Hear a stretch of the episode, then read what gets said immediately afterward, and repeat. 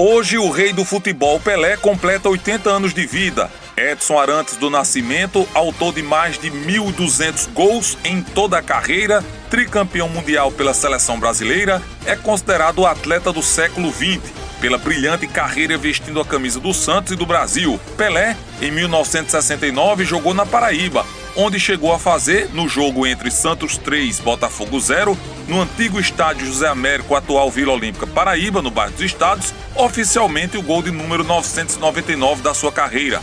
Mas a Folha de São Paulo, em noventa e cinco, fez uma reportagem de todos os seus gols e chegou à conclusão que o milésimo gol dele não foi no Maracanã, e sim aqui em João Pessoa, pois o rei não contabilizou um gol quando estava servindo ao Exército aos dezessete anos. O tema gerou ampla repercussão nacional e ano passado o fato fez com que inúmeras matérias de T V relembrassem o feito. Então, foi na Vila Olímpica, em mil novecentos e sessenta e nove, que o rei Pelé, completando hoje oitenta anos, fez o seu milésimo gol. Stefano Vanderlei para a Rádio Tabajara, uma emissora da E P C, empresa paraibana de comunicação.